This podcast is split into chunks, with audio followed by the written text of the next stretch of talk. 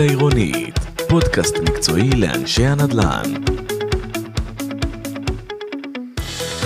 שלום שלום לכל מי שמצטרף אלינו לפרק נוסף של פודקאסט החזית העירונית אה, מבית מרכז הנדל"ן. כל מה שקורה בתחום ההתחדשות העירונית אנחנו מנסים אה, לעקוב ואולי לפעמים אפילו קצת להקדים.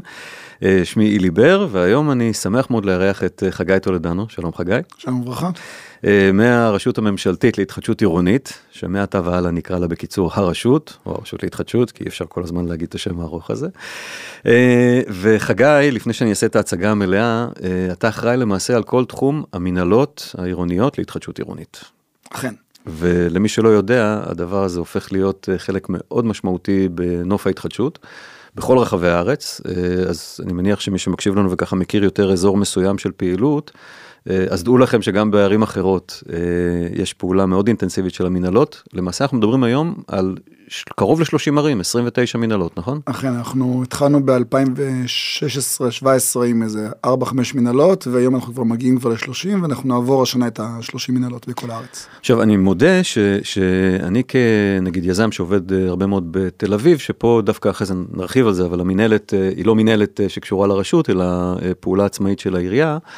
אה, אני מכיר את הרעיון של המנהלות, אני מבין בגדול, אבל לא באמת את הפרטים. אז אני יודע, נגיד דרך היכרות מפרויקט ברמת גן, קצת ככה מגע, אבל זה נותן לך כל פעם איזה נגיעה מסוימת בהיבט מסוים של הפעולה של המנהלות, ואני אה, מזמין באמצעותך את המאזינים להבין ממש לעומק לאן התחום הולך מבחינת התפקיד שהמנהלות הולכות, לתפוס, כבר תופסות והולכות לתפוס.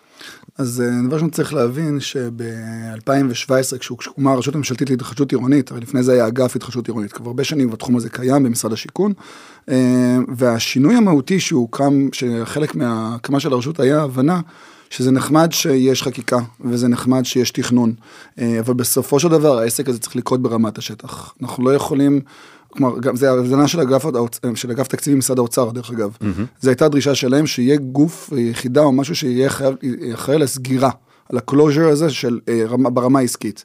כי בסופו של דבר אגפי הנדסה הם לא מתמחים בתהליכים של התחדשות עירונית. הם מבינים בתכנון ובנייה יותר ממה שאני ידע אי פעם. אבל בסופו של דבר תהליך התחדשות עירונית הוא חייב לכלול תהליכי תכנון ובנייה, אבל זה לא רק, זה תנאי הכרחי אך לא מספק, ברור. כמו שמגדירים. ולכן צריך שם את ה... להבין, אה, לייצר את המדיניות התכנונית והחברתית, ולדבר עם התושבים, ולדבר עם היזמים, והסכמי מסגרת, הסכמי ארגון לעומת הסכם אה, עסקה מלאה, והערות אזהרה וזכויות קשישים, והמון דברים שאגף הנדסה לא יודע, לא יודע ולא אמור לתכלל ולהתעסק בהם, אה, ולכן הוקמה, התפיסה הייתה להקים גוף כזה של ירכז את התהליכים האלה ברמה המקומית. אנחנו ברשות הממשלתית להתחדשות עירונית פרסמנו קולות קוראים לעיריות שמעוניינות להקים אצלם גופים כאלה, במימון משותף בינינו לבינם, mm-hmm. ואז יש גוף בעירייה שזה תפקידו. כי כשאתה עושה תהליך התחדשות עירונית, אתה צריך לזכור ש... הרי הרבה פעמים גם יש גן ילדים משולב בתוך קומת הקרקע. אז מישהו צריך לתזמן עם אגף החינוך, שידע לקלוט את הגן הילדים הזה בזמן המקום, וא' לתכנן את זה ברמת התב"ע, את הכיתה בצורה שכיתת גן שיודע לקלוט אותה, mm-hmm. לתכנן את זה ברמת שנת הלימודים לקלוט את, את הגן הזה, אה, ואחר כך לדאוג את המפרטים והכל. גם בתנאי, בהליך של הפינוי, למשל בירושלים היה פרויקט שהגיע ממש לשלב ההריסה, ואז יזכרו שכל הדיירים כבר התפנו, כולם מקבלים כבר שכר דירה, יש כבר טקס, השר וראש העיר מגיעים, mm-hmm. יש שם גן ילדים, עירוני, פעיל, שעירייה, פעיל, okay. אוקיי. ששכחו לתאם איתו. גדול. אז זה היה חתיכת אירוע. אז המטרה היא שיהיה גוף אחד בעירייה שמתכלל, בעירייה או בעיר, לא נדבר אחר כך על הכפיפות, אבל גוף אחד עירוני שמתכלל את כל הראייה הזאת. נותן מענה לתושבים, נותן מענה ליזמים שרוצים להבין מה מצפים מהם בכל רגע בתהליך, וגם נותן מענה לעירייה, כי גם פעמים העירייה לא יודעת ולא, ולא בקטע של רע, זה פשוט, זה לא התפקיד שלה, אלא כל ההבדלים בין מע"מ אפס לפטור ממע"מ, לבין כמה דירות אתה יכול בעלים. אני כל מיני תוכניות שמבססים אותם על כל מיני הנחות יסוד של קרקע משלימה, אבל שוכחים שאם אין למשל פטור מהיטל השבחה, לא תוכל לקבל קרקע משלימה, וכל מיני כאלה שזה... שאתה לא יכול, זה לא תפקיד כן. של אגף התכנון לדעת אותם. אז בעצם המהלך שהיה כאן זה המדינה מלמעלה באמצעות הרשות מזהה, ואתה אומר בשיתוף עם האוצר, שרוצים לקדם התחדשות עירונית זה ברור. ושהרשויות טובות בדברים מסוימים, אבל בעצם חסרות ידע וגם לא אמורות לנהל דברים אחרים, שזה בעיקר הניהול של המשולש הזה, תושבים, יזמים, אה, רשות. למה בעצם לא להניח שהשוק הפרטי יודע לעשות את הדברים האלה בעצמו? הרי אתה צודק שבוחן רישוי בעירייה לא מבין במע"מ אפס, אבל יזם או עורך דין דיירים, עורך דין יזם, מבינים בהחלט ויודעים גם להסביר, ותכלס היו פרויקטים של התחדשות עירונית עוד לפני שהיו מנהלות. אז uh, עד, מי שעוד מכיר, התחום הוקם בערך בשנת 98-99, ועדת אייגס, לא ניגע פה בפרטים, לא נלאה אותך בפרטים, אבל ב... ורואים שמ-99 עד 2014-2015, השוק באמת, זה באמת פעל בכוחות השוק, זו הייתה ההכוונה. נכון. ואתה רואה שם שהעסק לא פעל, אתה רואה שהתחדשות עירונית לא יצאה לפועל. והרבה פעמים זה קרה בגלל גורמים לא מקצועיים שעוסקים בתחום, בגלל שהיעדר הסדרה חקיקתית ומה שהוביל את הגורמים הפחות מוצלחים להיכנס לתחום הזה, והגורמים העסקיים הגדולים פחות נרתעו מלהיכנס. וברגע שיש סדר ויש כללים, החברות הגדולות יבואו והסדר גם יקרה באופן טבעי. אז המון אה, הצעות חקיקה שהיו אז בשנים ההם כבר התייתרו. כי פשוט השוק כבר הבשיל והגיע למסקנות האלה. והגיע. ואתה מצטרף בעצם לרשות uh, עוד כשהיא הייתה אגף, כמו שאמרת קודם, mm-hmm. ואז ב-2018 ממונה להיות אחראי על כל נושא קשרי הקהילה, ובעצם אתה מקים את מערך המנהלות? אכן. וזה מתחיל מכמה מנהלות בטקט הראשון? בטקט הראשון היו שמונה מנהלות. שמונה, כן. והגענו מ-2018, כעבור ארבע שנים, כבר ל-30 מנהלות. כמעט 30. ואנחנו, והשנה אנחנו הולכים להתפשט עוד, יש קול קורא חדש, שגם בגלל תקציב המדינה היה קצת עיכובים בהליך של ההרחבה, אנחנו כל יומיים... זה גם מדהים, פעם אה, בסיורי שר, כשהשר מגיע לביקור בעיר מסוימת, אז ראש העיר מדבר איתו על רמי, שצ"פים, אה, שיקום שכונות וכולי, היום סדר יום שר לקראת סיור, אתה רואה שאלה ראשונה, התחדשות עירונית, לרוב הקמת, עיר שהם במנהלת, הקמת, אה, וכאשר אני רוצה להקים מנהלת אצלי להתחדשות עירונית בעיר. יפה, אז אני, הקהל שמקשיב לנו קהל מקצועי, אז אני באמת רוצה שמעבר לכותרות, נתחיל להיכנס יותר לתוך הפרטים ולתוך היומיום של הפעולה של המנהלות. אה, אבל לפני שניכנס ממש לאיך הדברים עובדים, תן לנו בכל זאת מלמעלה את uh, המטרות, היעדים, כפי שאתה רואה כאחראי על כל התחום הזה בארץ, מה המנהלות אמורות קודם כל לעשות? אז דבר ראשון שהמנהלות אמורות לעשות זה לייצר ודאות. שני מסמכי ודאות שאמורים להיות מפורסמים בכל מנהלת. שוב, אני גם אתן פה disclaimer קטן. אמור, הרבה מאוד דברים שאתה נורא רוצה, לא כן. לא תמיד קורים בפועל. נתחיל מהתיאוריה, ברור. מהתיאוריה, כמובן. ברור, ברור. Uh, שני מסמכים שכל מנהלת אמורה לייצר ב-day one. Uh, מסמך מדיניות תכנונית ומסמך לנוהל יזמים לקידום תהליך. Mm-hmm. מסמך מדיניות תכנונית שאומרת, פה פינוי בינוי, פה תמ"א, פה תמ"א הריסה, פה תמ"א חיזוק, פה 25 קומות, פה 12 קומות, פה מדרכות כאלה, פה מדרכות אחרות. לייצר ודאות, שוק הנדל"ן חייב ודאות. וכשהיזם רוצה לדעת מה מותר לו ומה הוא יכול לבקש, מה הוא לא יכול לבקש. בעל הדירה צריך לדעת האם כשהוא אה, אה, מציעים, באים עם הצעה מסוימת, האם היא תואמת את המדיניות התכנונית העירונית או לא.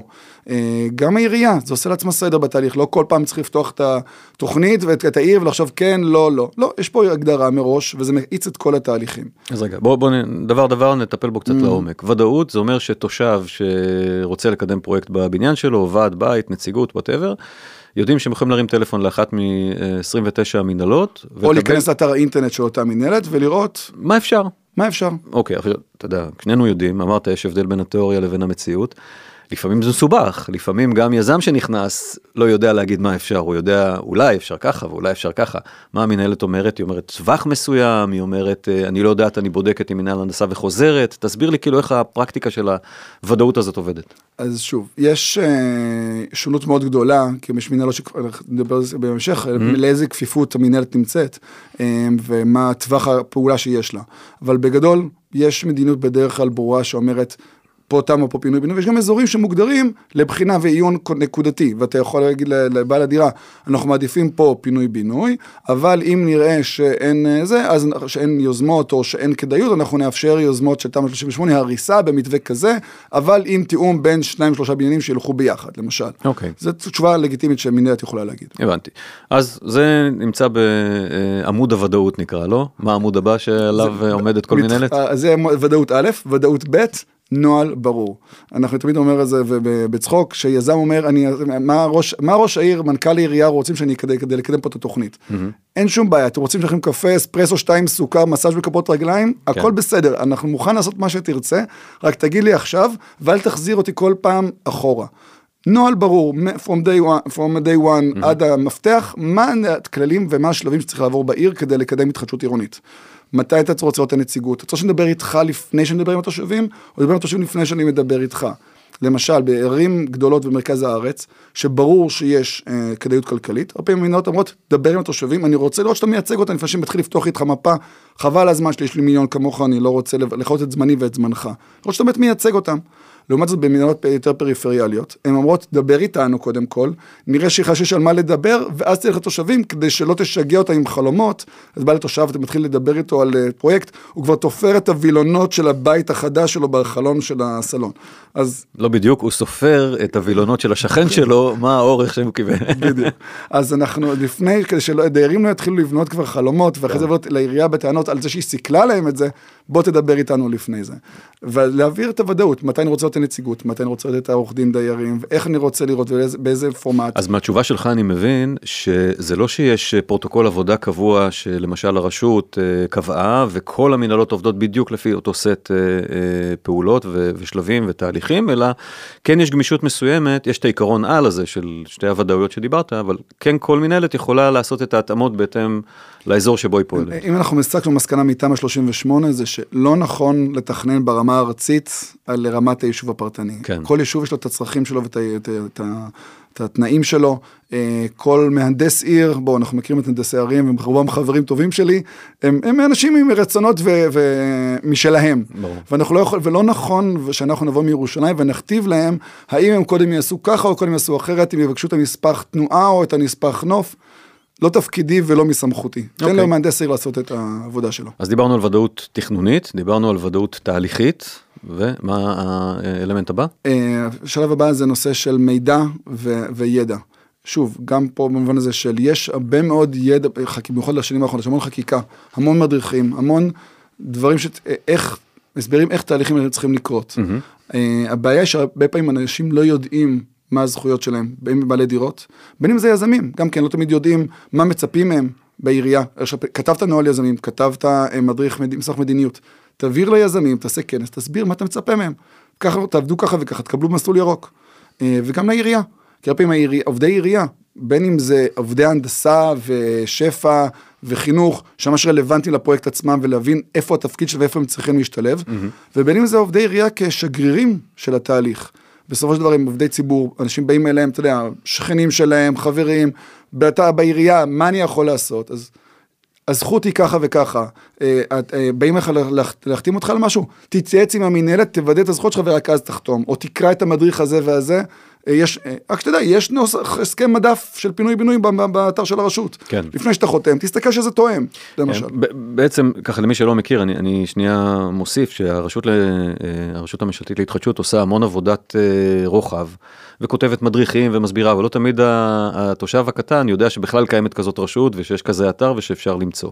אז אתה אומר, פה יש מישהו ברמה המקומית שאומר, הנה, לכו למאגר הידע הזה, תקראו, תבינו ותתקדמו בהתאם לזה. אז זה לגבי מוקד של ידע ומידע. ידע, והמוקד, הנושא השלישי זה קידום, קידום וקידום. שבסופו של דבר אנחנו מבינים שיש לנו פה שגרירים בשטח שנמדדים על התחדשות עירונית. גם נמדדים ברמה המעשית, שאנחנו ממש מודדים כמה הם קידמו, וגם מודדים ברמה הרגשית. בואו, אז אנשים, אה, אה, רובם צעירים עם מוטיבציה, זה לא עובדי מדינה שבשלוש נופל להם מהעת, אני מקבל שיחות מהם ב-11 בלילה הרבה פעמים, אנחנו עובדים וחושבים, ואנשים נורא נורא רתומים לתהליך. אה, שישי האחרון, אה, לפני שבוע, בפורים וזה, בלאגנים, ועדיין אנחנו עדיין שם בתוך כדי שיחות עם הוותמ"ל על לקדם איזושהי תוכנית ביהוד. אה, אנשים מאוד רתומים לתהליך, ובאמת, וגם משווים את עצמם, אני עשיתי ככה ואני עשיתי ככה, ואתה רואה אותם, יש תחרות בריאה. בין המנהלות השונות. בין המנהלות. אתם מעבירים את המידע מן הסתם? כן, יש לנו מלא קבוצות וואטסאפ, כן. כמובן, כמו לכל, שיש מספר, כמספר האנשים מספר קבוצות הוואטסאפ, כן. ומחלקים ומשתפים, ותראו הייתי בטקס הריסה, וקידמתי את התוכנית הזאת, והנה הכנס תושבים שעשיתי, וזה מין תחרות בריאה שאנחנו רואים ביניהם אה, על התהליך הזה, ואנשים שנורא נורא חדורים. ודרך זה אנחנו משתמשים כדי לקדם את התהליך ההתחדשות עירונית. אתה יודע, זה נורא מעניין אותי, כי יזם, אני, אני יכול להגיד לך, בכובע שלי שאני מסתכל על תהליכים כיזם, אז בסוף אנחנו עושים המון עבודה קשה, אבל יש אינטרס כלכלי נורא ברור, אנחנו חברה יזמית, רוצים לעשות עוד פרויקטים. כי זה תמיד לחצוב אה, מים בסלע, כן? לחלוטין. וזה גם מול התושבים וגם מול הרשויות, תמיד. ואז אתה אומר, אל תוך המצב הזה שהוא מצב די מורכב ומתיש, אתה מכניס בסוף עובד שהוא עובד ציבור, והוא צריך להיות כאילו קצת עם כובע יזמי כזה על הראש של זה שדוחף, לא זה שעוצר, כי זה שיש ברשויות הרבה פעמים כאלה שאומרים לך למה לא תעשה פרויקט, אנחנו מכירים בלי סוף. זה אחת הטענות שאנחנו שומעים לגבי המנהלות, שנכנסנו עוד, עוד גורם פקידותי בתהליך. אה, אני לא יכול להגיד שזה לא נכון במובן המוחלט של זה, כי בסופו של דבר יש עוד גורם שרוצה לא רק לשים לא בקטע של לשים את האינפוט של עצמו, ממש לא, יותר בקטע של להגיד, לוודא שהתהליך קורה נכון בהתאם לתהליכים שנכונים. עכשיו, שוב, לפעמים דרישה לפעמים מיותרת, אני, אני לא נותן פה כיסוי ביטוחי מלא, מה שנקרא, כן. על כל מה שמנהלת תגיד אי פעם אמרה ותגיד, אבל אה, מנהלת רוצה לראות שהתהליך אכן קורה נכון, ובראייתי, הפעמים כשאתה עושה את התהליך הזה נכון היום ואתה מאט קצת תהליך, זה מאיץ אותו בסוף. שוב, צריך לראות מה ומו, אני, יש, יש מקומות שאני יכול להגיד לך בעיריות מסוימות, שהאטת התהליך היא לא בריאה. יש מקומות מסוימות שאני אומר לך, זה מאט, אני לך דוגמה איפה זה כן בריא. אוקיי. Okay. אה, נתניה, למשל, אה, בלמו את כל תהליכי ההתחדשות עירונית ליצירת ודאות מוחלטת וברורה.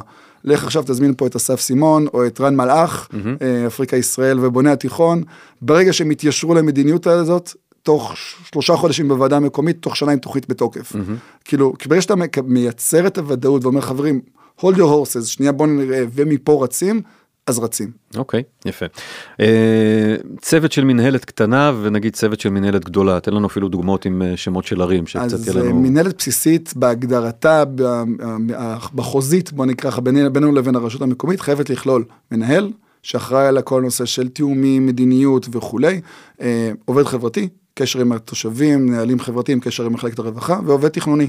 שוב נותן pre-ruling ליזמים, במין שולחן קדמי להנדסה שנותן pre-ruling וזמין להם, בניגוד להנדסה שפעמים עסוקה בדברים אחרים, mm-hmm. וגם לפעמים גם לקדם יוזמות תכנוניות מסלול רשויות, אם יש באותה עיר. אה, זה הרכב בסיסי של המנהלת. שלושה אנשים לפחות. שלושה אנשים לפחות. אוקיי. Okay.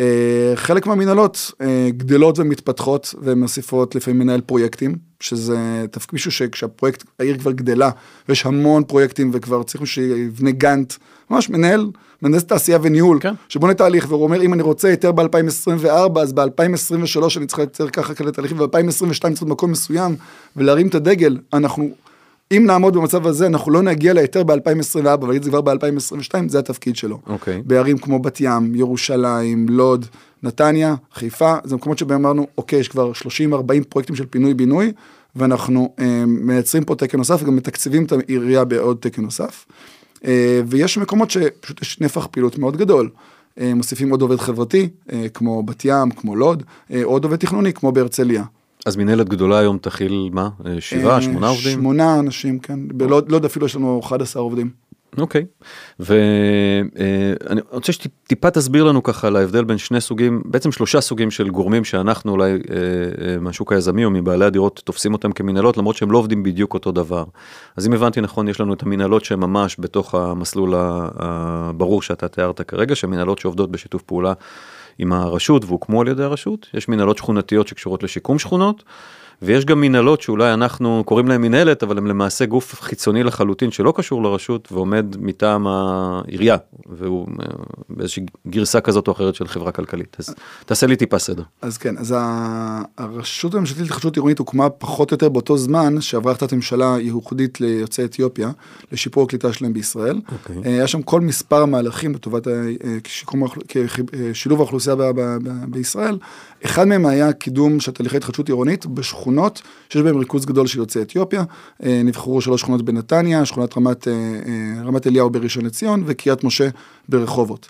והשאיפה הייתה לקדם שם תהליכי התחדשות עירונית, ובגלל שזה אוכלויות מוחלשות, הוחלט להקים שם מנהלות שכונתיות, שהתפקיד שלהם הם בערך, בואו נקרא לזה, העובד החברתי של המנהלת, רק באינטנסיביות מאוד גדולה על העובדים, על, ה, על השכונות היהודיות האלה. יושבים גם פיזית בתוך השכונה? יושבים פיזית בשכונות, okay. אוקיי. נותנים מענה עם רכזים ברובם יוצאי אתיופיה, אה, אה, שיח עם תושבים, אה, מיפוי של, של התושבים, ממש, ממש מיפוי של משפחה משפחה, להבין מה הצרכים שלה ומול מי היא חתומה ומה, ואיך היא יכולה ואיך אפשר לעזור גם במובן החברתי הפרטני לאותה משפחה.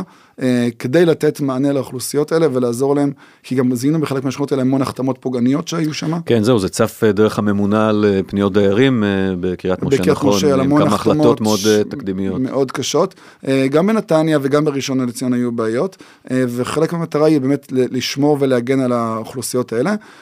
שוב, זה היה במקביל להקמה של המנהלות העירוניות, ולכן זה הוקם אז בזמנו במסגרת האגף שיקום שכונות. בפברואר האחרון, לשנה בפברואר האחרון, המנהלות האלה גם אוחדו תחת הרשות הממשלתית להתחדשות עירונית, וצריך לזכור שבחלק מהערים יש גם מנהלת עירונית וגם מנהלת שכונתית, למשל בנתניה, והשיתוף פעולה ביניהם הוא קריטי. כלומר, איך המנהלת השכונתית מייצרת את התהליכים החברתיים הנכונים לטובת קידום התהליכים העירוניים אוקיי. בתוך התהליך. אז יש את ה... וזה, וזה קומץ יחסית, שגם אתה אומר נכנס מנהלות. עכשיו אל תוך אה, הפעילות הרגילה. ויש אה, זנב אחרון של אה, שתי מנהלות שהיו אה, מנהלות. שתי יחידות עירוניות שקידמו תהליכי התחדשות עירונית אה, אצלם בעיר, אה, לא במסגרת רשות הממשלתית. אחת מהן זה אור יהודה, שנכנסה לפני כחודש אה, למשפחת המנהלות העירוניות, ובעזרה וביצרון בתל אביב, שזה לא בדיוק מנהלת, זה גוף שבסיסו ב, ב, בחברת עזרה וביצרון, שתפקיד שלה לשקם חזיתות בשנת, ה- ב- בעבר, ואז הם עברו לתמ"א 38, ואז אמרו, כבר בוא נעשה תהליך של ייזום של פרויקטים של פינוי-בינוי. אבל צריך לזכור שחברת עזרה וביצרון היא אה, עסוקה וכאילו ותפקידה ומהותה לקדם את הפרויקטים שהיא מקצה לזרוע שלה בתוך עזרה וביצרון. אז נגיד הם מקבלים חמישה, שמונה, עשרה פרויקטים של פינוי-בינוי ועוד כמה תמ"א, זה הפרויקטים שנותנת להם מענה. יזם שבא עם פרויקט אחר, או רוצה שיקדמו לו תהליך אחר, לא מקבל שם מענה. אה, כן הם נותנים מענה טלפוני ולפעמים גם סיוע חברתי, גישורי גם, במחלוקות של דיירים, במצוקות גם מחוץ למוקדים של, המוקדים שהם מקדמים בעצמם, אבל עדיין אין פה את הגוף שאומר, זה מה שאני, אה, זה מה שהתהליך, או, או יזם שאומר, אני תקוע, תעזור לי בבקשה, או מייצר את הראייה העירונית. הבנתי. הם עכשיו אה, מקימים אגף שאמור לעשות משהו דומה לזה, בתוך מינהל התכנון בעיריית תל אביב, אבל בהנדסה. לא כפוף לרשות. לא כפוף לרשות הממשלתית. טוב, זה מדינת תל אביב, אתה יודע, זה... אה, אם יש שמישהו- אם יש לך דרכון אתה נכנס... כמו שמישהו אמר פעם, אה, באיזושהי שיחה, היה משהו שמישהי אמרה, מישהי מעיריית תל אביב אמרה, מדינת ישראל לא תתכנן בתל אביב, משהו בסגנון. כן. כאילו, היחסים... נפלטה לאמת. כן, נפלטה לאמת החוצה. כן, וספר רגע מה קרה בירושלים, כי נגיד גם שם הייתה פעילות מאוד אינטנסיבית של חברה כלכלית, שבעצם בסוף הפכה להיות כמו עוד מנהלת. אה, כן, אה, א', המנהלת הראשונה שהוקמה בירושלים, ב-2013 הייתי עדיין עוזר מנכ"ל במשרד השיכון, אה, ישבנו בישבת, בישיבה אצל אה, אה, שר הבינוי והשיכון דאז אריאל, אורי אריאל, הגיע ניר ברקת עם כל הפמליה שלו, עם חברת מוריה וזה, ואומרים, אנחנו רוצים לפי רעיון חדשני, אנחנו לא רוצים רכס לבן, בנייה חדשה, אנחנו רוצים לייצר התחדשות עירונית. מגניב, אחלה, מה אתם רוצים? אנחנו רוצים להקים גוף שכל תפקידו יהיה לקדם תהליכי התחדשות עירונית בירושלים. אנחנו רוצים לקרוא לזה מנהלת. אה, ויש שם עובד חברתי ועובד תכנוני וכולי, ואנחנו רוצים מכם תקציב לתהליכים האלה. שאפו. כן. אה, אורי אריאל אמר כל הכבוד, תהליך יפה מאוד, שיהיה לכם בהצלחה, ושלח אותם לדרכם. אה, בראשון בינואר 2014 הם הקימו את המנהלת, שזה שבניר ברקת, בתור איש עסקים, הקים את זה בתור חברת מוריה. אומר, בוא נשים את זה בתוך גוף יזמי, גוף כן. שדוחף, גוף שמאיץ תהליכים, אה, כדי לייצר את התהליכי התחדשות עירונית בירושלים. עכשיו, בתחילת הדרך הם היו עסוקים באמת בלייצר את הפרויקטים הראשונים, בעיקר במסלול רשויות, אה, והרבה פעמים יזמים קצת באו ואמרו, רגע, הם חוטפים לנו את השוק, אבל הם... הם יותר יותר בכיוון של כיוון, קידום תוכניות התחדשות עירונית שם במסלול רשויות. לאחרונה הם עושים הרבה פחות מסלולי רשויות. מה שהם כן עושים, זה, אה, אה, נקרא, אנחנו קוראים לזה מסלול דיירים. זה הם באים לבעלי הדירות ומייצרים להם תיק, שבו אומרים לבעל הדירה, כאילו, אם 50 אחוז מבעלי הדירות פונים אלינו בצורה מסודרת, אנחנו יכולים להקצות להם יועץ חברתי, שיעזור להם להתארגן, לבחור נציגות, אה, לבחור עורך דין. אה, ושיתחיל את התהליך, אנחנו נקצה להם גם שמאי ומתכנן על חשבון העירייה, על חשבון המנהלת, שיעשה תכנון ראשוני, שמאי שיבדוק שהפרויקט כלכלי, ונציין חותמת של מהנדס העיר, בגדול מקובל עליי. מעניין, אוקיי. ואז את זה ממכרזים, ליזם שאומרים לו הנה אתה, אתה יזם ואתה חוסכים לך את כל הסיפור של הכאבו של התחדשות עירונית אתה בעצם יזם נדל"ן אז רגיל. פה, אז פה אני חייב להבין, קודם כל זה רעיון, זה רעיון טוב וזה בעצם לעשות את הצעד הראשון שהוא לפעמים הצעד הכי קשה בהתארגנות של מתחרה אה, בארגון, מתחם, בדיוק, כן. מתחרה אולי במארגנים אולי פחות ביזמים. נכון, שזה דווקא אני חושב מבורך, כי בכל זאת השוק של המארגנים הוא שוק הרבה יותר אגרסיבי נקרא לזה, ולא תמיד שיקולי ה- אה, ההתוויה של הדיירים אל יזם כזה או אחר הם, הם השיקולים שהם בהכרח טובת אה, בעלי הדירות. אבל פה אני רוצה רגע להבין, הרי השאלה הזאת של תיאום הציפיות מול בעלי הקרקע היא לפעמים השאלה הכי מורכבת. כמה אתה נותן לי? אתה מציע לי ללא תוספת שטח לדירה, 12 מטר תוספת, 25 מטר, שתי דירות על כל דירה, יודע, זה, זה הרי תמיד הייתה הבעיה הגדולה, בטח במתחמים הגדולים, אה, שכל הבטחה טובה כהבטחה אחרת ואולי אף אחת מהן לא שווה הרבה. וברמה הממשלתית, ואני חושב גם המחוזית בוועדות התכנון, גם המחוזיות, גם המקומיות, התחיל להיווצר איזשהו, איזושהי סטנדרטיזציה של התמורות הראויות. די התקבעו הדברים סביב 12 מטר, נכון? זה- בגדול, זה כן. משהו שאתה רואה אותו היום רוחבית בכל הארץ כ- כאיזה קו מנחה. אני מעניין אותי לשמוע גם כמה המנהלות מצליחות להתערב ב- בלשכנע את הבעלים שזאת התמורה שניתן לקבל. כן.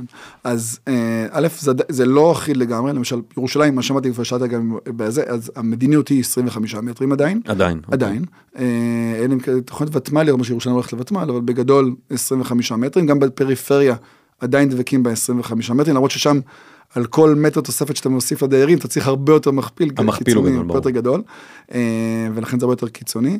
אה, למרות שהוותמ"ל ומוסדות התכנון כן התקרבו יותר על 12, 12 מטרים. אה, עד כמה זה מחלחל? א', כמו שאמרתי לך, באמת, אחד מהתפקידים של המינהלת, זה להיות הגורם האובייקטיבי. כי הרבה פעמים אתה אומר, יש המון הבטחות חסרות, חסרות תוחלת. אני לא, אני אתן פה דוגמה על, אה, טוב, אני נזהר בדבריי, אז יש פה, איזה- יש יישוב בארץ, לא עיר גדולה, שיש בה מספר מבנים של אה, בנייה רוויה, יישוב עם הרבה מאוד צמודי קרקע, עשיר, עם מספר מבנים בבנייה רוויה. אה, והם התחילו תהליך של תמ"א 38 לפני כעשור. ולקראת עכשיו שהתחילו את- לקראת ההיתר פתאום התחילו לשמוע קולות של רגע לשכנים פה ליד עושים פינוי בינוי ואנחנו רוצים גם פינוי בינוי וזה לא טוב ואולי גם אנחנו נעשה גם אנחנו פינוי בינוי וזה ובתוך אזור מאוד מאוד צפוף כיום וליד צמודי קרקע עם כל ההתנגדויות של צמודי קרקע לפינוי בינוי uh, ועצרו את התהליך ורוצים עכשיו uh, uh, פינוי בינוי. והם באים עם עורך דין שמשכנע אותם, כן, ברור, אני עשיתי פינוי בינוי במקום אחר, וחברה, עשיתי פינוי בינוי בהרבה מקומות אחרים, לכם לא מגיע פחות מלהם. עכשיו עירייה אומרת, אנחנו לא מסוגלים לשאת פה פינוי בינוי. נכון, לא נכון, אני לא נכנס פה כרגע לעמדה השיפוטית. אין את הגורם האובייקטיבי הזה שיגיד לחברים, חברים, פה, פה כן, פה לא. פה אה, בגדול נתנו 25 מטרים, פה חייבים 12 מטר. נתתי דוגמה של נתניה מקודם. כן. בנתניה הרי אה, היה תהליך מאוד ארוך, היה סיפור של אה, 25, של 25 מטרים, כל החוזים חתומים ב-25 ו-30 ו-40 מטרים, אה, ובא ארז טל והמנהלת החדשה בנתניה, ודיברו על 12 מטרים. ואמרו, חברים, זה התנאי שלנו לתהליך. ויזמים באים לזה לתושבים, ואומרים, אנחנו צריכים לפתוח חוזים, והתושבים ממש זועמים על היזמים, ובצדק מבחינתם. ברור. ויזמים אומללים, בצ- אומרים, החברים זה לא אנחנו, זה עירייה. ופה התפקיד של המינהלת, לבוא לתושבים ולהגיד להם, חברים, זו האחריות שלנו, זו ההנחיה שלנו, תלך ל-17 יזמים אחרים. זה לא יעזור לך, פשוט תחכה האחרון, והפרויקטים האחרים יתקדמו, ואתה תראה אותם מקבלים את הבית החדש שלהם כשאתה עדיין בבית הישן שלך. אתה חושב שתושבים מאמינים לכם יותר? זה, זה אנחנו, עובד? אנחנו רואים, עשינו אה, סקר, שוב, סקר עדיין לא מקצועי, סקר ראשוני, אה, וגם משרד האוצר עשה סקר אחר באמצעות חברת קיימה של דן אריאלי, וראינו שבדקנו רמת האמון של התושב בכל אחד מהשחקנים לא, אה, בתחום ההתחדשות עירונית, יזם, מנהלת, עירייה וכולי, ואתה רואה שרמת האמון במנהלת היא... זה סולם של 1 עד 5, היא בחצי, כאילו מ-2.5 לעומת 3, 3 לעומת 3.5, לעומת העירייה. אה, ו- ויותר מהיזם, העירייה פחות מהיזם, התושב... מעניין, העירייה כן, פחות מהיזם? העירייה פחות מהיזם. ו- ובעצם גם מנהלת פחות מהיזם? לא, לא, המינהלת קצת יותר מהיזם. אוקיי, אוקיי. שוב, זה ציונים מאוד מאוד קרובים, אתה יודע, בטווח. של בין 3 ל-4, אז כשאתה בחצי זה ממש מקפיץ אותך לחלק הגבוה. הבנתי. אז אתה רואה שכן יש יותר רמת אמון ב- במינהלת, כי המינהלת היא הרבה פעמים גם פיזית ממוקמת מחוץ למשרדי העירייה, כדי לייצר את התודעה הזאת שזה גוף שהוא אובייקטיבי, אנחנו פה כדי לקדם התחדשות עירונית, אנחנו לא נגד, אנחנו לא מנסים לחנוק את התהליך, אנחנו מנסים לקדם, וזה הטוב בשבילכם. אה, טוב, אז זה מוביל בדיוק לשאלה הבאה, ש... או לנושא הבא שאני רוצה שנפתח ביחד, וזה השאלה, אה, למי המינהלת נותנת את הדין והחשבון? מי הבוס שלה? במושגים אחרים, ומה רוח המפקד. כי, אני שנייה אפתח את השאלה ואתה אז תתעמק בתשובה. אה, הרשות הממשלתית רוצה התחדשות עירונית. היא רוצה פינוי-בינוי והיא רוצה תמ"א 38 הריסה ובנייה, והיא פחות רוצה תמ"א 38 חיזוק, אבל איפה שאין ברירה, וזה מה שאפשר גם את זה, וזה ארגז הכלים, והיא פשוט רוצה שיקרו דברים. אפס, רשויות מקומיות וראשי ערים, לא תמיד כל כך בוער להם שיקרו פרויקטים בפועל. יש דיבורים וזה, אבל כולנו יודעים שבמעשה, הרבה פעמים הרגל היא יותר על הברקס מאשר על הגז. ואז פתאום נוצר היצור הזה שנקרא מנהלת, הוא נולד בירושלים, ברשות להתחדשות, אבל הוא חי, הבית שהוא גר בו זה הוועדה המקומית, העירייה, מנהל ההנדסה, לא משנה אם זה בתוך מנהל ההנדסה או משרד ליד מנהל ההנדסה. בסוף הם חיים את היומיום שלהם בעירייה. ולמי הם באמת נותנים את ה... לא את הדין והחשבון במוס... במובן של דוחות, אלא... גם במובן של הדוחות. כן, זה ברור, אני מניח שגם גם לכם, אבל איפה באמת נמצאת אה, רוח המפקד? כאילו, מי, מי מכתיב את הדברים? אמ, מישהו כבר כתב על זה את המחזה, את המחזה משרתם של שני אדונים. כן. אמ, וזה נקודה שעולה כל הזמן במפגשים של מנהלי המנהלות, כי זו נקודה שמאוד מתסכלת אותם. אמ, כי שוב, זה פחות במובן הזה של אה, עיר שרוצה לבלום ועיר שרוצה לקדם, זה יותר בקטע של פעמים של מדיניות, של ניואנסים. אין בדרך כלל מנהלת בגדול במקום שבו יש בלימה מהותית. היו למשל שתי, אה, שני ערים בישראל שעצרו תהליכי התחדשות עירונית אצלם בעיר. אחת, עוד ממש טרום ההקמה של המנהלת, הם ממש עצרו תוכניות uh, שלנו בעיר, ואמרו שאנחנו רוצים, זה צפוף לנו מדי, רוצים לעצור. Mm-hmm. עירייה אחרת שפשוט מסמסה תהליכים, ואת שתיהם סגרנו, באיזשהו שלב אחרי קצת דין ודברים, עירייה פשוט סגרנו את המנהלת.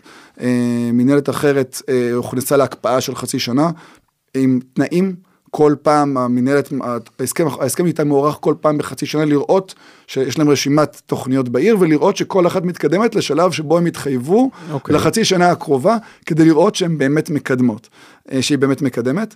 אה, אה, אני, שוב, כמובן שיש הרבה ערים שיש להם קשיים פנימיים בגלל צפיפויות קיימות, בגלל הם באמצע תהליכי מדיניות כאלה ואחרים, חילופי שלטון בוועדות המחוזיות שתוקעות להם תהליכי מדיניות ש...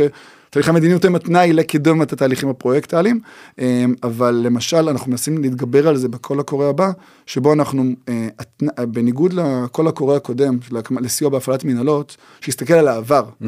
כמה תוכניות קידמת, כמה היתרים נתת, בפינוי בינוי ובתמ"א 38, הפעם זה יהיה קדימה. כלומר, כל עיר כמה מתחייבת לבצע בשנים הבאות.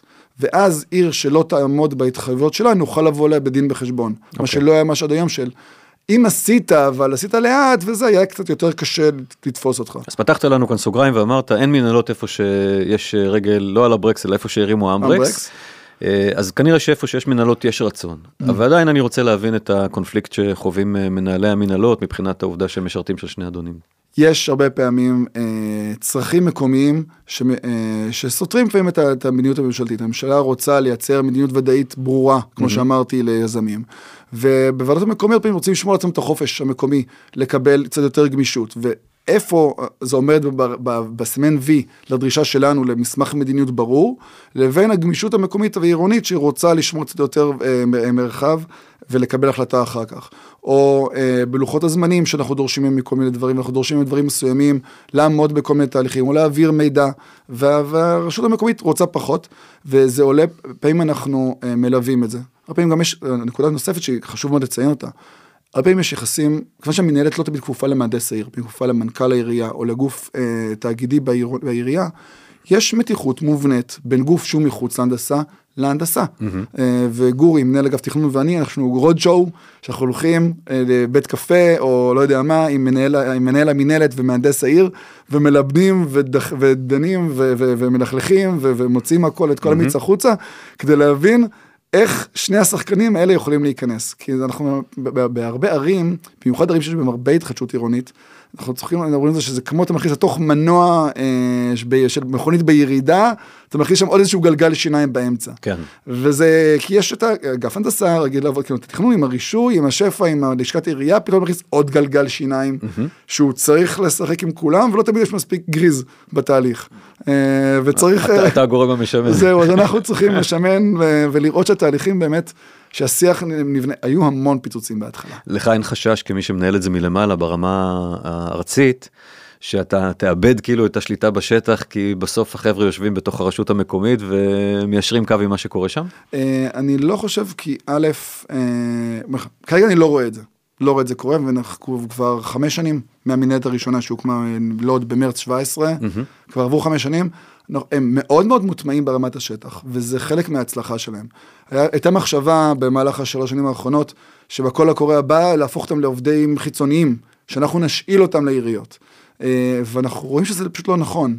כשאתה נתפס כגורם עירוני, יש הרבה פעמים אמון בך בתוך גורם עירוני. אתה לא מושתל, אתה לא סוכן זר, אתה, אתה גוף עירוני. אה, שיש לו הנחיות ויש לו יתרונות ויש לו כלים מבחוץ, אבל אתה גוף, אתה, אתה משלנו, okay. אפשר אוקיי. לסמוך עליך, אפשר להסתכל לתוך שיחות פנימיות. כי ברגע שנביא אותם כגורמים חיצוניים, סתם כמו מנהלי פרויקטים של שיקום שכונות, זה של משרד השיכון, זה לא שלנו. הבנתי. כלומר הדרך לרתום בעצם את השיתוף פעולה הוא דווקא להפוך את הצוות של המינהלת כחלק מהאורגניזם המקומי ולא כאקסטריטוריה. אנחנו רואים את זה מאוד בחלק מהערים, שוב זה מצער לפעמים, אבל אתה רואה שפעמים אה, אגף הנדסה הולך צעד אחד אחורה ומשחרר למינהלת המקומית לקחת את כל התחום ההתחדשות העירונית על כתפיו, mm-hmm. גם בתחום התכנוני והנדסי, אה, כולל בדיקת תוכניות ורישוי אפילו. אה, זה לא טוב כי זה, אנחנו כן רוצים לחזק את העירייה ולא לבוא על במקום, אנחנו רוצים לעזור לרשות המקומית ולא לבוא על חשבונה. אה, ו, אבל לצד שני אתה רואה את האמון שנותנים בהם, כי זה גוף מבחינתם שנתפס משהו גוף עירוני שיכול להוביל את התהליך בשם העירייה. כן, דיברת מקודם על המעורבות שלכם, שלך ושל גורי, גם מהרשות uh, להתחדשות. אה, שאחראי יותר על הנושא של התכנון ותוכניות אב וכולי. זה, זה אומנם לא הטיקט שלך בתוך הרשות, אבל כן מעניין לשמוע, כי, כי אני חושב קורה על זה די הרבה, שהכוונה היא לסייע מלמעלה, דרך אה, פעולות שאתם תעשו ברשות, לכמה שיותר ועדות מקומיות, לאשר תוכניות אה, אב, בין אם שכונתיות ובין אם כלל עירוניות, להתחדשות עירונית. זה באמת מהלך ששמים עליו עכשיו הרבה אה, משאבים? בהחלט, בשנים האחרונות ההבנה היא שככל שאתה רוצה לייצר תהליכי התחדשות עירונית, אתה ניגש לשכונה מסוימת. ובא יוזם מסוים ומקדם פרויקט על שני בניינים, ונשען ציב, על צרכים ציבוריים על הבית ספר מסוים. ואז בא, תוך כדי שאתה מתקדם איתו, וזה סבבה, תוכנית סבירה, פתאום בא פרויקט אחר, ושלושה בניינים אחרים, השכונה רוצה לקדם תהליכים ולהישען גם על אותה תשתית ציבורית. והפרויקט שלישי, ורביעי, mm-hmm. וחמישי, וזה בסופו של דבר זה לא יכול לעבוד. שכל אחד יעשה את מה שהוא רוצה, צריך להסתכל על זה תחבורתית, תנועתית, פרוגרמטית, כל הצרכי ציבור ו- וגם תעדוף, עם כל הכבוד. למה שהבניין הזה יקבל פינוי, זכויות של פינוי-בינוי, והבניין אחר יישאר בלי יכולת לקבל מענה? Mm-hmm. מי הבניינים הראשונים שצריכים לקבל מענה בפינוי-בינוי? מי יכולים להסתפק במרכאות בהתחדשות בניינית? ומי הבניינים שאנחנו אומרים להם, חברים, תעשו פה שיפוץ כללי או תוספת זכויות כזו או אחרת. אה, וזה במסגרת, שוב, קולות קוראים שפורסמו כשעוד היה תקציב מדינה, עכשיו חזר תקציב מדינה, אנחנו שוב חוזרים לתהליכים האלה של, מסמך, של מסמכים. אנחנו פחות עושים תוכניות מתאר, פעם התכוונה לעשות תוכניות מתאר ממש סטטוטוריות שמאושרות במחוזית, ואז לאחר מכן יותר קל להוציא מכוחם אה, תוכניות מפורטות. אנחנו רואים שהתהליכים האלה לוקחים המון זמן, ואז, ברגע שהתחלת התהליך, ועד שהתוכנית מאושרת, המציאות כבר, משתנה. המציאות משתנה, yeah. כן. וזה הבעיה בעולם התכנון בישראל, הפער בין התנאה לבין התוכ... המוצר שמוגש. אז אם לא תוכניות מתאר, אז מה אז כן? אז מסמכי מדיניות ותוכניות אב, משהו יותר קל, משהו הבעיה, עם, הבעיה עם מסמכי מדיניות ותוכניות אב זה שבאמת אין להם מעמד סטטוטורי מחייב, אתה יודע, הם, הם בסוף סוג של המלצה. מצד שני זה, אה, זה כן נותן קול קורא, והרבה פעמים מתכננים, כשאתה מתכנן אחר כך עבר ועדה מחוזית, אתה מקבל את ברכת הוועדה המחוזית, לא מאושר סטטוטורית, מקבל את ברכת הוועדה המחוזית, ואתה רואה שהרבה פעמים כבר עובדים לפי זה, וכל המערכת זורמת לפי המסמך הזה, והוא הרבה יותר זמין, הרבה יותר מהיר, והרבה פחות קשיח. זה נכון, אבל... כי אם אתה בתור יזם רואה שיש, וואלה, כולנו בני אדם, עשינו טעות. אה, דוגמה, אה, בקריית נורדו עכשיו בנתניה, בתוכנית המתאר שעכשיו אושרה, אה, הייתה מגבלת גובה של 18 קומות. Mm-hmm. דיברנו קודם על אפריקה ישראל, שאמרו רוצו קדימה וזה, הריצו אותה מעולה, ועשו תוכנית של 24 קומות. עכשיו תוכנית ועדה בסמכות עצמאית מיוחדת נתניה, יכולה לרוץ מעולה, אופס, גילו שזה סותר את התוכנית המתאר שהתחילה כמה שנים לפני זה, שדיברה על 18 קומות. המחוזית אומרת, אתם לא יכולים, ברור. תוכנית המתאר קובעת 24, מקומית לא יכול לגבור על מחוזית. אז פתאום היה צריך לפתוח את הכל וכאבי ראש. הדס מדליה אודליה, מנהלת המנהלת שם מודיעה לי, חברים אצלנו אין יותר תוכניות מתאר. מדיניות. מדיניות, סבבה, טעינו פה, פיקששנו, מהר, לא צריך למחוזית. נכון, אבל החיסרון במדיניות זה שאתה יכול לרוץ את כברת הדרך שבתיאום עם הבעלי דירות והכנת המסמכים וכולי וכולי, ואז המדיניות משתנה. כמו שהיא משתנה לטובה כדי לפתור בעיות, היא יכולה גם להשתנות, להשתנות לרעה וליצור בעיות שלא היו קודם. אה, במובן הזה אני מעלה שאלה כי כי בוודאי בכל- מה שנוגע להתחדשות בניינית ופחות אה, פינוי בינוי שזה באמת שאתה עושה תב"ע אתה צריך אה, יותר גמישות נקרא לזה אבל דווקא כשאתה מדבר על תוכניות לדוגמת תוכנית הרבעים בתל אביב ועוד דומות שיש לה בארץ ברגע שאתה יוצר סדר. כל השוק מבין מה אתה רוצה. אז זו שאלה אחרת, סליחה, אם, אם זה התכוונת אז אני מדייק, אדייק את דבריי. גם לזה התכוונתי. גם לזה. אז יש תוכניות שהן באמת מסמכי מדיניות כלל עירוניים או שכונתיים, שבהם אתה רוצה לייצר את הכתמים, וחברים רוצו לפי כל המגמה הזאת. חוץ מזה, אנחנו מזהים שהרצון עכשיו לקדם את חלופת שקד הוא דבר מבורך מאוד. הקונספט של תב"ע פלוס היתר במהלך אחד, זה יכול לחסוך כל כך הרבה זמן בתהליכים, אני זוכר שבזמנו הרבה פעמים עושים תוכניות, פינוי-בינוי, ללא הוראות איחוד וחלוקה. תעשו את זה בסמכות מקומית, ואז אתה מוסיף עוד שלב בתהליך, כי יש לך חוץ מהתב"ע נכון. עוד סמכות מקומית, ולאחר מכן עוד הליך רישוי, ושכחת גם את- ה... תוכנית עיצוב גם צריך לעשות. עיצוב באמצע, ואתה, שיהיה לך בהצלחה לעשור קדימה. כן. אז אנחנו מנסים לקצר טווחים, ותוכנית שמשולבת בהיתר, מהמם, אחד הדברים המבורכים. אבל עד שהשוק ילמד את התהליך הזה, עד שהתהליך, אנחנו חושבים שהרבה יותר נכון לאפשר אה, את המצב הזה גם של, במקביל כמובן, את התהליך של תוכניות לפי סעיף 23. הרי כבר היום, מרבית היתרי הבנייה בישראל, מכוח תמ"א 38, הם לא מכוח תמ"א 38. נכון. הם מכוח תוכניות מקומיות. כי תמ"א 38 עצמה אמרה שכל עיר שתעשה לעצמה תוכנית מחליפה תמ"א 38, תוכנית לפי סעיף 23, התוכנית המקומית תגבר. נכון. והרבה יותר בריא, כי יותר, כמו שאמרתי מקודם, לא נכון להכתיב מירושלים את התכנון, נכון שכל תהליך הזה יקרה ברמה המקומית. אה, ולכן אנחנו אה, עשינו, בדקנו על כל הערים בישראל, שיש בהם הליכים משמעותיים של התחדשות, של תמ"א 38 עד היום, ואנחנו מקדמים בכל הערים האלה, שאין להם תוכנית משל עצמם, תוכנית לפי סעיף 23 משל עצמם, ובכל הערים אנחנו מקדמים תוכנית אה, התחדשות בניינית. כלומר, תוכנית לפי סעיף 23, שתחליף את התמ"א 38 בטווח הארוך, מה שיאפשר הוצאת היתר בנייה כרגיל. כלומר, עד גם לא לפי חלופת שקד בעצם זה תהיה תב"ע לכל דבר. זה, זה, זה, זה, זה, זה כמו תמ"א 38, לא, כן עדיין יצטרך את הסיפור של ההקלה. אה, ב- ברבעים לא צריך.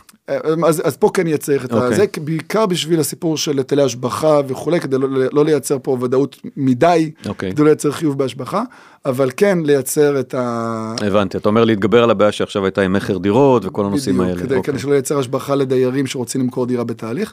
אה, במיוחד שלפעמים שלביות המימוש היא מאוד מאוד ארוכה ואתה לא אוקיי. רוצה לייצר חבות במס. אה, אז בעצם אם אני מבין אותך נכון אתם מציירים מבט קדימה שבו פעם אחת יהיו מסמכי מדיניות שיתוו איפה אתם רוצים לראות אה, מתחמי פינוי בינוי ואיפה אתם רוצים לראות התחדשות בניינית. איפה העיריות? העיריות כמובן, ופ- אתם אני מתכוון המנהלות יחד עם העיריות והרשות ו- ובפעם השנייה איפה שכנראה המגמה תהיה יותר אה, מרקמית ועדינה שמה לקדם תוכניות אה, להתחדשות עירונית מכוח סעיף 23 או מה שזה לא יהיה התחדשות מקבילה בניינית, בחלופת שקד. כן?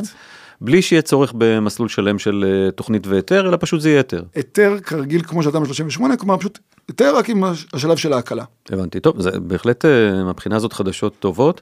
אני מקווה שאתה צודק והחלופה של היתר משולב בתוכנית משולבת בהיתר זה משהו שייתן פתרון לבעיה ולא ייצור בעיות חדשות כי אה, השוק מאוד חושש אז- אז מהיבריד אז- כזה. אז ש- זהו, אז השאיפה שלנו היא של לייצר את המעבר הזה חלק, במיוחד אם עכשיו המועצה הארצית השבוע תחליט אה, לאכן לדחות את התמ"א בעוד שנה, ללכת לתמ"א בעוד שנה, מה שיאפשר לתוכניות האלה להבשיל, אוקיי ואז זה אומר שאתה בעצם, כל היתר בנייה בשנתיים, שלוש, ארבע, חמש הקרובות ימשיך להיות, ההיתרים הבסיסיים יהיו בהתאם לתוכניות האלה, ואם יש בניין ספציפי שלא נכנס שק... בתוכניות האלה, חלופת שקט תוכל לעבוד עליו, ואז אה, נוכל פתרון מה שנקרא חליפה ליתום, אבל כן. כן. אתה לא תצטרך את כל העיר, כל, ברור. לא צריך, לה- אחרת, לה- כי בכל, אנחנו מכירים, במדינת ישראל אנחנו נמצאים, והליכים בירוקרטיים גם ככה יש להם נטייה להתארך. עד שהמערכות ילמדו מה זה תב"ע פלוס היתר, זה ייקח זמן. בינתיים לא לייצר קיפאון במשק, בואו נמשיך לעבוד לפי החלופה שאנחנו מכירים היום, בהתחלה כי התמ"א תוארך, ולאחר מכן עם התוכניות לפי סעיף 23 שאנחנו מכינים. אז פה אני סקרן כי נוצר מצב מעניין. התחלתם ב2018 לפרוס בעצם זרועות בשטח ברמה המקומית שלמדו ומכירות את השטח ועכשיו כשאתם צריכים לעזור ולקדם תוכניות מהסוג הזה אתם מקבלים גם את המידע למעלה. כלומר אה, הצוות של הרשות אה, להתחדשות בירושלים יושב עם מנהלי המנהלות ושומע גם את דעתם באיזה אזורים צריך לעשות מה. ברור, א', באופן כללי, גם לפני שהוקמו המנהלות, שעשינו תוכניות, גם אגף התחדשות עירונית בזמנו כן אה, קידם תוכניות כאלה, כבר ב-2012 התחלנו תוכניות כאלה. אה, תמיד זה בשיח עם רשות המקומית, אתה לא יכול לתכנן על הראש של אף אחד, זה לא, זה, זה לא נכון וזה לא יקרה. כן. אה, למשל, אה, דוגמה מאוד מוצלחת, רחמי מלול, ראש עיריית אה, רחובות, כל תוכנית על קריית משה נמצא בעצמו, בכבודו, כדי, ועם השיתוף ציבור, כדי לראות שהתוכנית מקודמת אה, אה, לרוחו ובהתאם למדיניות שלו, אוקיי. אה, מדיניות המקומית, אה, וברור שהיום כשיש מנהלות שגם מביאות הרבה פעמים את הקול של השטח, ומביאות גם את התושבים ונציגויות והתאגדויות, זה גם מאוד מאוד מאוד עוזר. כי יש גוף שזה מה ש... זה, זה, זה הכאב ראש שלו. כמו שאמרתי, שהוא נמדד, וזה הוא קם בבוקר. וזה הייחודיות של מנהלת. מישהו שקם בבוקר, ועל זה הוא נמדד. מהנדס עיר נמדד על הרבה מאוד דברים בעיר. אה, תכנן עיר, רישוי. מנהל, מנהלת נמדד על זה. כמה תוכניות הבאת, כמה היתרים הבאת. מה אתם רואים בינתיים ברמת התוצאות? אומרים כבר על אה, חמש שנים מאז פעולתן של המנהלות הראשונות? אז עשינו בדיקה ראשונית, שוב, זה לא משהו מדעי אה, ומוסמך, אבל עשינו בדיקה של כל אחת מהמנהלות, שהוקמה מ-2014, המנהלת הראשונה של ירושלים וגם הרצליה, שהקימו אז יחידת התחדשות עירונית, ועד המנהלות שהוקמו ב-2020-2021. עשינו ניתוח של אה, השנים שלפני המנהלת, לעומת השנים לאחר המנהלת. כמה יוזמות נוז- אה, אה, אה, חדשות קמו בעיר, כמה תהליכים התחילו להתקדם במקומית וכולי, וכמה הגיעו לרישוי. זיהינו שבשנה, שנתיים לאחר הקמת המנהלת, לעומת הממוצע התלת שנתי לפני זה, יש זינוק של 300 אחוז בהיקף הפעילות להתחדשות עירונית באותה עיר.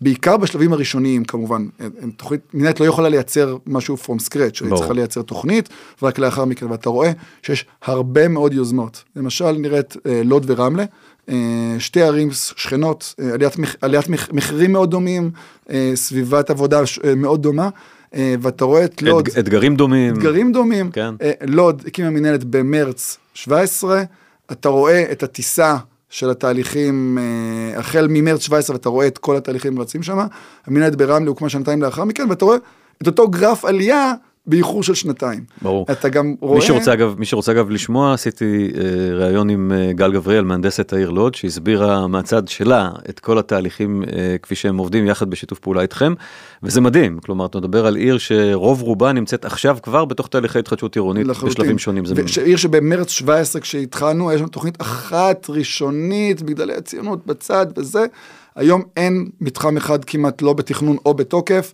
את, הם, ונכנסו לסיפור של הסכמי המסגרת להתחדשות עירונית, עיר כן. שעד לפני רגע לא היה לה כלום. אה, ואתה רואה את זה גם, מה שעוד מעניין, זה גם שניסינו לנטרל את שנת ההקמה, כי יש פעמים ב-2014 נכנס מע"מ אפס, 2016 ברור. מחיר היו למשתכן, גורמים חיצוניים שהשפיעו. אה, 2018 ראשי ערים שהתחלפו, ומה שניסינו לנטרל את זה, וראינו שלא משנה מתי הוקמה המינהלת, באופן כללי פי שלוש יותר תהליכי התחדשות ב, בכל עיר שהוקמה מינהלת. זה מרשים מאוד. אם תעבדו טוב מדי תיגמר לכם העבודה, אתה יודע, אה, אין חשש. התחדשות עירונית זה משאב מתכלה, זה לא אה, אינסופי. חוץ מקריית אונו ורעננה, אני לא רואה עיר שהולכת למצות את הליכי ההתחדשות המינהלת שלה כן, בקרוב. תגיד, קצת אה, נושאים אה, מהשטח יותר אה, עסיסיים, יש אה, מלחמות יזמים לא פעם, במיוחד במתחמי פינוי גדולים. הזכרת מקודם בחצי אמירה את הנושא של החתמות פוגעניות, ואני מניח שבמיוחד במתחמים גדולים, יש לך שניים, שלושה, ארבעה גורמים שמחזיקים בקצת חתימות מפה וקצת חתימות משם, ואיך המנהלות נכנסות אל תוך הזירה הזאת, שלפעמים זירת קרב מאוד אגרסיבית. אה, בהחלט. אז- וגם יש מקומות שבהם ראשי ערים, שוב, זה, אני לא בא כביקורת יותר מדי, כאילו, יותר בקטע של מה שנקרא דברים שהיו נהוגים אז, ממש חילקו את העיר, כבר אמרו, "אתם, כן. זה שלכם, זה שלכם, זה שלכם, ובהצלחה. ואז ראשי ערים מתחלפים ומנהלות מגיעות ואומרים, זה שלנו, כזה. שלכם, איך, בטאבו מהמר חילקו לכם את זה. אה, ובאמת ניסינו, באמת אתה מגיע למקומות כאלה שהם כבר נגועים, בוא נגיד ככה, והעירייה נורא רוצה לקדם את תהליכי התחדשות עירונית. אז הרבה פעמים אה, המינהלת היא גוף שאומר חברים, די לשחק, אתם רבים פה עם עצמכם, לא תגיעו לשום מקום. אה, א', ללכת לתושבים ולהסביר להם אה, למה היה עיכוב, ובואו, אה, עלינו, מה שנקרא, אנחנו נסביר ונסביר את התהליך מעכשיו, איך זה הולך לקרות. איתכם היזמים, בואו נחליט, אה, בין אם בעיר אחת למשל, אה, לקחו צוות תכנון משותף, אז ישבו עם כל היזמים, חדר אחד, בחרו צוות שיתוף, תכנון משותף, שיתכנן לכל הארבעה, וממש גם ניסו ללכת לגישור ממש לחלק. במקום שזה יהיה מי מנצח את מי ואז המת- המתחם יכול להיות תקוע המון שנים, אמרו טוב בואו נחלק עכשיו שוב לא, לא, לא שמחלקים כן. מראש את העוגה כן, ואומרים אתם כן. תקראו, אבל כבר הם בשטח אז בואו נעשה איזשהו החת- מי שיתוף חתום פעולה. למי יותר כן. וכולי ולהגיד שאוקיי פה או נגיד לבצע את הפרויקט במשותף להקים חברת בת שהיא משותפת בין החברות ותשתף זה מצליח? לפעמים יותר לפעמים פחות אה, תלוי בתושבים שהרבה פעמים לא מסרב- מסרבים אה, לתהליך לפעמים יזמים מסרבים לתהליך אה, לא תמיד כולם אה, ששים לזה אבל יש פעמים זה מסלול אחד שאמרתי מסלול שני זה שבעיר אחרת לקחו מתחם שיש בו ארבעה יזמים אוקיי. אה, ועשו עכשיו מסלול רשויות. אה, ואומרים ליזמים, אתם תמשיכו לריב ביניכם, אנחנו בינתיים עושים את התכנון כדי שלא... עד עד שתגמרו לריב, בואו נריץ לפחות תוכנית שתהיה תוכנית מאושרת. אתם גם חתומים, אז אתם גם תבואו, תהיו שותפים בתכנון כדי ש... לתכנן בלי יזם בתהליך זה קצת בעייתי, אנחנו כן. אומרים גם במסלול הרשויות לפרסם מכרז בשלבים מתקדמים כדי שבשלב ההתנגדויות יהיה כבר יזם שיכול להגיד חברים אני צריך להיכנס מפה להיכנס משם יש לי מקרה פרויקט כזה שאני יכול להיכנס לכך משם ולהביא כן. אני יכול לייצר הרבה מאוד יתרונות משל עצמי, אז אנחנו כן מדברים איתם והם שם בתהליך, אבל אומרים להם חברים, לא נחכה לכם. ואני אני חושב שאנחנו נמצאים בתוך איזושהי תקופה של הרבה מאוד שינויים, גם שינויים חקיקתיים, גם תקנות, ולא תמיד אני משוכנע שגם התושבים, כנראה שפחות התושבים, אבל גם לא תמיד היזמים ועורכי הדין ש, שמלווים אותם, לא תמיד מודעים לכל השינויים שאתם אה, מחוללים מלמעלה, ורק לאחרונה, ממש לאחרונה, נכנסה תקנה חדשה, מחייבת, שאני אשמח שתרחיב עליה קצת, והיא חובת אה, יידוע ותהליכים נורא מוסדרים טרם חתימת הסכמי התחדשות עירונית, שאגב חלה גם על מתחמי פינוי-בינוי, אבל גם על פרויקטים של התחדשות בינונית מכוח תמ"א. אני חושב שהשוק עוד רחוק מלהפנים את המשמעויות, וזה גם נוגע למינהלות, אז בוא טיפה תסביר על האופרציה החדשה. בהחלט. ב-2017, כשנחקק חוק המארגנים, אמ, היה, אמ, היה שם בתוך החקיקה, הכנסנו את הדרישה לקיים, שוב, היה מאוד דיון גדול, האם לאסדר את התחום ולייצר תעודה, כמו שמתווכים וכולי וכולי. בסופו של דבר סוכם שלא לאסדר את המקצוע, אבל כן לייצר כל מיני כללים, לרבות שלפני שאתה מחתים את בעל הדירה הראשון, אתה חייב לקיים כנס, במאוד מוסדר, בכללים וכולי וכולי. אה, אבל בגלל לקונה שיצרנו מצב כזה, פתאום כל המארגנים הפכו להיות פתאום יזמיים, והם מחתימים על עסקאות מלאות עם הערות אזהרה בטאבו, ואז גם אין שום רגולציה על עסקה מלאה.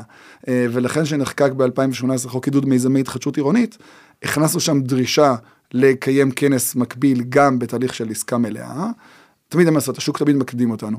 אבל אז כלקח, משרד המשפטים אמר, אנחנו לא נכון להכניס את כל הכללים בתוך חקיקה הראשית. זה לא בריא, זה לא נכון.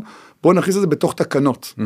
אה, ומאז אוקטובר 18 יש חובה בתקנות, אה, חובה בחוק, לקיים כנס ולמסור מסמך עיקרי הצעה לכל מי שאתה מחתים איתו על עסקת התחדשות עירונית, בין אם זה פינוי-בינוי או תמ"א 38, אבל בגלל שאז התפזרה הכנסת אה, ולא היה ממשלה יציבה, אז לא נחתמו התקנות שמסדירות מה זה אומר לקיים כנס, ומה זה אומר אה, למסור מסמך עיקרי הצעה. אה, וכך נוצר מצב שבו יש מין לימבו כזה, במקום שאתה חייב לקיים כנס, אבל אף אחד לא אומר לך מה זה כנס. האם אתה בהתאם לחוק המארגנים, האם יש פה דרישות אחרות, משהו פה מוזר ו- ואמורפי שנוצר פה.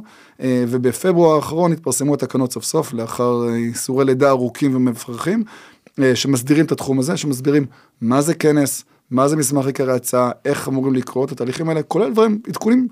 שמה לעשות עם הזמן, למשל עדכון אלקטרוני, כן. מה שלא חשבנו עליו ב-2017 כשנחקק חוק המארגנים. אה, ובין היתר יש שם גם חובה לידע את המינהלת על זה שאתה מקיים את הכנס הזה.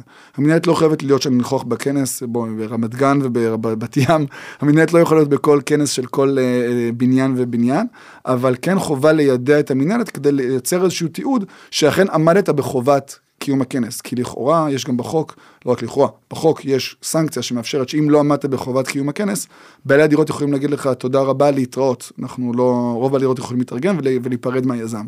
אה, וכדי להגן עליך ולייצר פה את הוודאות שלא יהיה כך ריב גרסאות, חלק מהתהליך הוא מסור הודעה למינהלת על קיום הכנס, ואז המינהלת, בסופו של דבר, אם יבוא איזושהי טענה, היה כנס, לא היה כנס וכולי, נוכל לבוא לראות האם הייתה הזמנה למינהלת לכנס, והאם באמת נמסר שם העיקרים וכל מה שצריך, כדי לוודא שהיזם עמד בחובתו. טוב, תשמע, עשינו אה, סיבוב אה, די ארוך אה, כדי להבין ככה את אה, פעולת המנהלות ולאן השוק הזה הולך, וזה נשמע שהנוכחות של המנהלות בתוך תהליכי התחדשות עירונית רק תלך ותגבר. אה, רגע לפני שאנחנו נפרדים, אני רוצה איזה 2, 3, 4, 5 שאלות קצת יותר אישיות. אה, קודם כל, אתה לא גר בעיר, אתה גר בצור צור הדסה. הדסה. כן, אז אתה מוקף אה, ירוק, בהחלט. ואתה אוהב את זה? אה, כן, אם כי זה לא היה מבחירה, אה, אנחנו נורא רצינו להישאר בירושלים, אבל גם אנחנו, בגלל עליית מחירי הדירות, לא, פשוט לא יכולנו להרשות לעצמנו להמשיך ולגור אה, ב- באזור שרצינו בירושלים, ונאלצנו לקנות באותו מחיר של דירת שלושה חדרים בבניין שיכון רקוב, שעובר עכשיו תהליך התחדשות עירונית, כן. דירה גדולה עם חצר בצור הדסה. חשבת לפני כמה שנים שתהיה כל כך מעורב בתוך תהליכי בינוי ותכנון והתחדשות בישראל? זה, זה אה, כיוון שהיה משהו מנבא שאתה הולך... אה, אני כבר 12 שנה בתחום הנדל"ן במשרד השיכון, אה, אבל כל תחום הנדל"ן בא אליי במקרה, אני בכלל אה, סיימתי תואר, חזרתי מקוסטה ריקה, חיפשתי מה לעשות עם עצמי ושמעתי שמישהו עזב את התפקיד של כן. לשכת מנכ"ל שיכון ומצאתי את עצמי שם. נחמד טוב, הרבה דברים טובים בחיים קורים במקרה. אה, רחוב שאתה מאוד אוהב בישראל.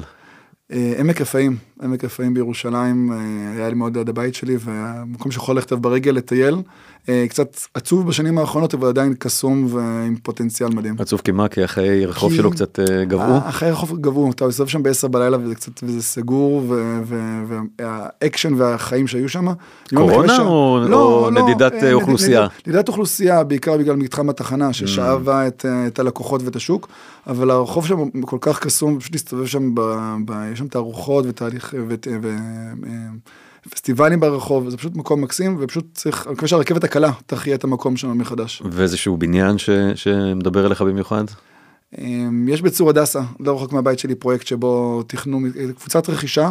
שהדיירים עצמם ארגנו, אוקיי. כולל התכנון, אה, סוג של קיבוץ עירוני כזה שהם תכנו את הבתים קטנים, עם בלי חצרות, בלי מרפס, כאילו מרפסות קטנות, כך שילדים צריכים להישפך החוצה כדי לשחק אחד עם השני. אה, נו, זה, ו- זה המודל של קהילות אה, עירוניות שבונים בצפון בדיוק, אירופה וקצת בארצות הברית. וזה פרויקט מהמם, כי מקסים. אתה ממש רואה, אתה מסתובב שם בשבת, או מסתובב שם ב- גם בכל מיני אירועים, חגים.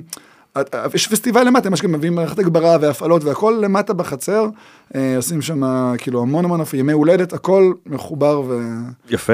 ונטיית הלב האישית, אני מבין שאתה גר היום בצמוד קרקע מן הסתם, אבל אה, זאת גם הבחירה הראשונה או שזה...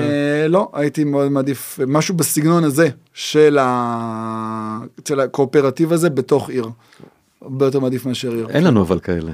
אה, רצו לעשות עם השיכונים, כן. זה, אבל זה לא באמת עבד. בהחלט, נכון, אבל uh, אתה רואה את זה בכל מיני מקומות, כל מיני קהילות שמתלהבות סביב אזורים מסוימים. אמרתי, גרתי בירושלים, כן. גינת בית אלישבע, שפשוט כאילו, כל האנשים נשפכו לשם בסוף היום. עניין ספונטני אבל לא תכנוני. לא תכ... כלומר, זה, כן. פשוט, זה מוקד כזה, מוקד משיכה, כן. חלק בת- בתכנון, כשאנחנו עושים תכנון, אנחנו מחפשים את המוקדים האלה, איך משמרים אותם ואיך מעצימים אותם ואיך לא פוגעים בתהליכי התחדשות עירונית. מה מאוד מעצבן אותך בתחום ההתחדשות? החוסר אה, יכולת, חוסר השיניים, אתה נתקל בעוולות יום יום ותופס את השיער שיש לך או אין לך ומנסה לתלוש אותו ופשוט הרבה פעמים אתה מנסה אה, לעזור ככל יכולתך ולפעמים אתה פשוט חסר אונים. אוקיי. אה, טבע עירוני, איזושהי פינה ירוקה, יכול להיות בעיר, יכול להיות גם מחוץ לעיר, אבל מחוץ לעיר זה לא פייר, יש לך יותר מדי כן, מסביב. לא, אני אומר, אם אני כבר גר בצור הדסה, זה קל, יש לנו ב- בתוך גבולות היישוב, בתוך הקו, הקו הכחול של היישוב, בתוך הגדר, אה, גבעת העלונים, אה, שבתקופת הקורונה זה היה מקסים, זה בתוך ה-500 מטר שהיה מותר ללכת, כן.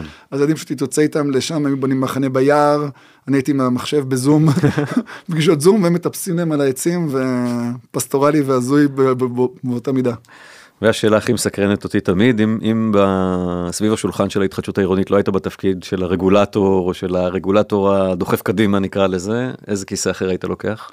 אה, שלטון מקומי, נראה לי מעניין. מעניין, מעניין. זה לא הרבה לוקחים, תדע לך. אה, כן, זה קשוח, אני רק, בוא נגיד שאחד המסקנות שלי מהתהליכים, מהחמש שנים האחרונות בתפקיד, זה פשוט כמה קשה התפקיד של השלטון המקומי. אה, יש להם מעט מאוד סמכויות, כוח אדם מאוד אה, מצומצם, אה, שכר מאוד בעייתי, אה, ולחצים אטומיים. אה, בתור עובד מדינה, המרחק ביני לבין הפוליטיקה הוא מאוד רחוק. כן. אני פחות רואה את השר, וקל וחומר לא רואה את חברי הכנסת. הם רואים את נבחרי הציבור על בסיס יומיומי. אה, הממשקים הם מאוד מאוד אינטנסיביים, כל נייר ברחוב, כל בעיה קטנה, זועקת ישר לנבחר הציבור ואליך הפקיד העירוני. אה, ועדיין היית לוקח את ה- את אה, האתגר. לכן אני אומר, זה, זה נראה לי הכי מרתק, אבל הכי, קשה. חגי טולדנו, המון תודה, זה היה ממש מרתק. שמחה, נהניתי מכל רגע, והרבה הצלחה בתפקיד והרבה שנים קדימה. בהחלט. טוב, אז תודה רבה גם לאולפני ביאליק שמארחים אותנו אה, כל שבוע מחדש להקלטה ולמרכז הנדל"ן ונתראה בפרק הבא של פודקאסט החדית היהודית.